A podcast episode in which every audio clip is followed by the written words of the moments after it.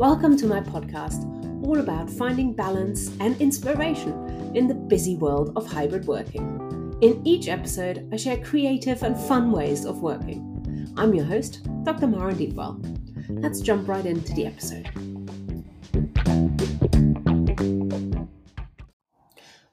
On today's episode, I want to talk to you a little bit about my personal vault. And by that, I mean a list of things which I've been tracking for over a decade, as I discovered this week. So, yeah, let's jump right in. I'll tell you a little bit about um, what this is all about and how you might find it useful, um, whether you're doing something similar or maybe thinking that this could be useful to you as well. Now, I think I've been blogging for a really long time, but around 2010, I migrated um, lots of old blogs onto a new platform.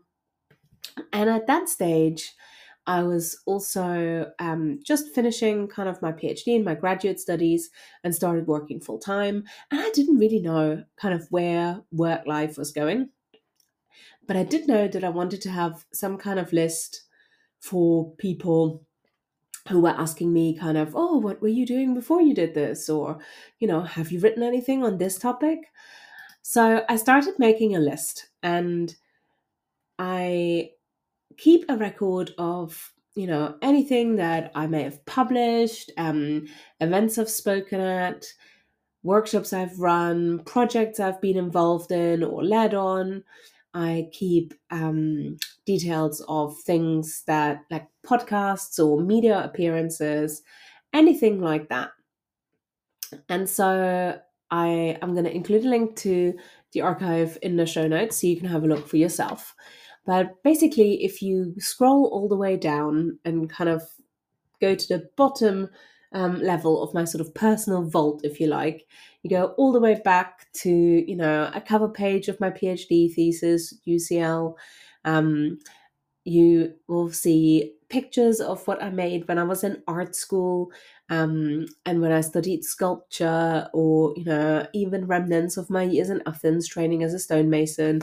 And you'll also be able to see, you know, when I started kind of recording things like, you know, appearances um, on the UK BBC Radio 4's Today programme or in the year I went to the European Parliament in Brussels and all those sorts of things, um, as well as a whole lot of humdrum, you know, this is this tiny webinar I gave to 15 people in, you know, the five o'clock graveyard shift, or this is a blog post I published on a blog no one ever read, um, as well as lots and lots and lots of things where um, I've published you know, blog posts or slides and so on, um, just to keep an entry of what I've been up to. So, as we progress through the years, the list of things that I recorded each year um, becomes longer and a bit more comprehensive. And you can really see when I start kind of adding links to my own blog posts on my own domain that have a bit more information and are kind of less reliant on external sites or um, yeah external links um, to work and it's fascinating to see how you know some years are a bit longer some years are a bit shorter. But overall um, particularly when you look at years like you know 2020 where so much was happening in the world it looks very you know consistent very kind of um, yeah regular. And um, it gives a fascinating insight into you know what i've been up to over the years. Mostly of things that I've definitely, you know, would have forgotten or maybe um yeah, I wouldn't I wouldn't necessarily think back to. Now, what do I use this list for and how is it useful for me? Now, I've been doing this for over 10 years now. Um, and I want to reflect a little bit with you on, you know, why I'm doing it. So I guess the practice of making the list in and of itself is really helpful to me. I find, you know, although I could probably use um, a clever tool to compile this kind of information for me and kind of automatically kind of bookmark or, you know, list links that I add, I find it really, there is a great value for me in the act of kind of processing the information about what I have done and reflecting on it as I make the list and as I update it manually. So, for example, in 2024, in the section that I've started for this year, I already have kind of, I think, six or eight entries, and we are currently, at the time of recording, about three weeks into the year. And I think this has been really helpful to kind of see, you know, like I published an article in Learning Magazine um, earlier this month. I went to Edinburgh and ran a leadership day. Um, there was a podcast for a women's leadership development program that I was on. There was an article about reinventing Mondays and redesigning my week in another magazine. And I'm, you know, this is the week where I'm giving a talk at the World of Learning Summit, and the list goes on and on. I joined a national mentoring program, and so on and so forth. Now, for me, this is really helpful because, you know, as I'm recording this, I'm like, wow, it's been quite busy, but, you know, I hadn't really sort of stepped back to reflect. And just looking at this list is a helpful kind of way of looking at progress, but also just kind of keeping in mind what I have done and taking a step back. So, on a regular basis, as I publish something or a new project gets scheduled into my diary or something gets completed, like for example, that workshop in Edinburgh that I ran, I'll just go in and update the list and add links and date each entry. And wherever possible, I really try and capture what I'm doing in a blog post as I added to this list, um, partly so that I have more information in my own domain, but also to help me reflect and process the work that I'm doing. Now, on a monthly basis, as I compile my newsletter, I refer back to this list and cross check what else I may want to mention. And for me, this is super helpful and makes my compiling newsletter pretty easy. So, on a monthly basis, I make a lot of use of my own little archive. I also use it in case someone asks me what talks I've recently given or if I've published a particular um, on a particular topic and or what talks I've given. Um, and I do make use of it as well for reviewing my own progress or performance. And I find over the last sort of, you know, five or six years in particular, I've done a lot of sort of 360 degree appraisals. I've done, you know, cases for, you know, um, recognition for excellence or promotion. And this kind of list really gives me a, a bit of a superpower because when I do get asked for a list of what I've done this year or a list of articles I've published or what CPD I've done, I can usually just go to my own archive and, you know, pull out the, the relevant sections. Now, not everything that I do in terms of professional development is on this list, but more often than not, things that I would, you know, have to share externally or more widely are on this list. And so it gives me a lot of shortcuts for doing things like appraisals. And instead of kind of spending my energy and time and focus on trying to remember what I did last March and where this workshop was that I vaguely remember attending at some point, I just have this list ready made and I can spend all of my time and energy thinking about what I actually want to do and what I want to kind of focus on. That's really magnified for me when I want to do something like write an end of year review or reflection. Often I don't see patterns in my own work until a year or two later. And when I'm, you know, suddenly interested in something, I often go back to my archive and I think, oh, actually, you know, it does make sense. I have started to write about this topic more and more in the last five years, and I can see I've given a couple of papers that are kind of related, that's at the foreground of, of writing this particular piece. So is really helpful in trying to understand my own kind of curiosity a little bit more. And that is, I think, the ultimate motivation for me is I do keep this list because I like to keep learning and developing. And so for me, having this archive has really become quite a natural process of my workflow, not something that I even sort of consciously have to think about much anymore, just like blogging or journaling have become part of my practice.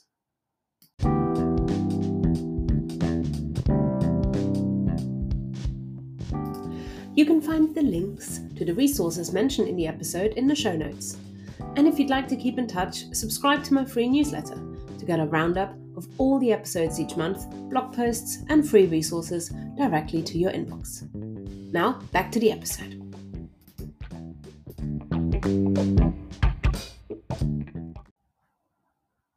Now, if you are thinking that this kind of list could be helpful to you too, I want to share some tips and strategies for starting your own archive.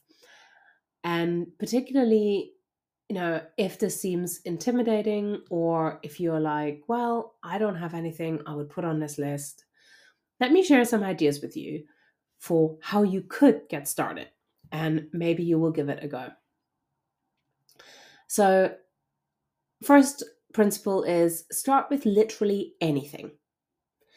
You might add a book you've read, you could add any events, workshops, webinars, seminars, or other talks you've attended. Um, you could add a workshop that you've been to or that you've run, something you've co facilitated. You could add projects that you've been involved with, projects that you've led, maybe papers that you've published. Whatever you decide to add to the list, don't worry about it. Don't worry whether it's worthy of being included. Just include everything. I find that once you start making the list, things quickly amount to more than you expect. And while it can be really difficult to find the courage to get started when faced with a completely blank piece of paper. One of the key strategies I often use is to go further back. So, you know, if the last thing that you can remember is five years ago, add it onto the list. You can just always make a catch all category of, you know, things I remember up to now. And then you can add new things as they occur. Over time, if you do get into a practice of keeping a list, the satisfaction of adding to it will become a really good motivator. But to begin with, it can just be a barrier to get over. So I would say, you know, really important to just starting and jumping in. Now, as I mentioned, and as you can see, I keep my list on my blog. But you might prefer to keep your list private, and that's a completely valid strategy. There's no reason why you'd need to share it with anyone else. I keep it on my blog because this is where I work and this is where I go every couple of days, if not every day. I am active there and I need this list to be somewhere where it isn't sort of hidden away in files or folders. I need it to be somewhere where I go and I'm actively in my workspace somewhere that is part of my kind of, you know, normal working processes, not somewhere outside of them. And for me personally, it's super convenient to have a place that I can refer back to or send people to, um, somewhere that I can, you know, lose if you like. I don't I don't track how many um, views this page gets. My guess would be very few. Um, so it isn't all that public in that sense. Um, but to me, it's it's completely fine for this list to be up there, and you know anyone who wants to can have a look. It's also very precious to me to have this list, and that's another reason why I'm keeping it on my own domain.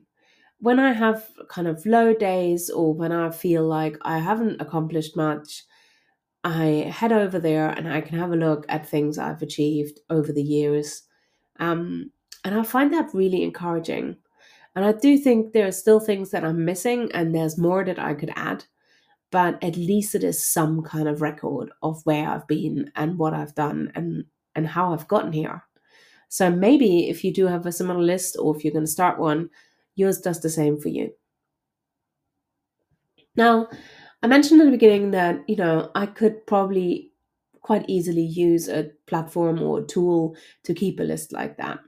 Um, you know, something like LinkedIn, maybe, where I already keep a lot of professional kind of information and adding more information to it would certainly help build my profile and it would make it easier for people who are considering you know working with me or coaching with me to find out what i'm doing and what i've accomplished but there is a, a but for me, which is that I don't really trust that any other social media platform or network will not change and that my list will still be there in 10 years' time in the same way that I want it to be.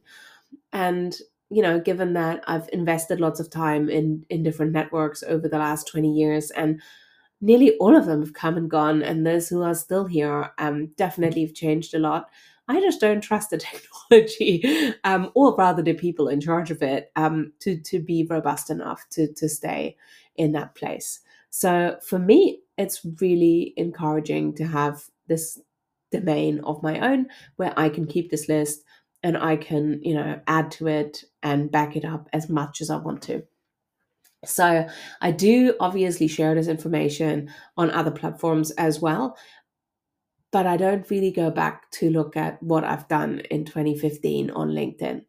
I really look at, you know, on my own blog, and this is where I like to work. So, I hope this has been useful to you. I would be so interested in what your experiences are with keeping a similar list and, you know, how you make use of yours and, and what you like to keep. And good luck to you if you're just getting started and you want to have a go with it. I really am so thrilled to realize that, you know, what started as a kind of quite a small thing has kept going for 10 years. And I'm really delighted to be able to share that experience with you. As you know, it's been a bit of a, um, a kind of unexpected discovery this week. But it did make me think a lot about the value of staying still sometimes in in such a busy pace and such a busy year when you know everything just seems to be speeding up. And so it's been a good way for me this week to kind of step back slow down and reflect a little bit on how i've gotten here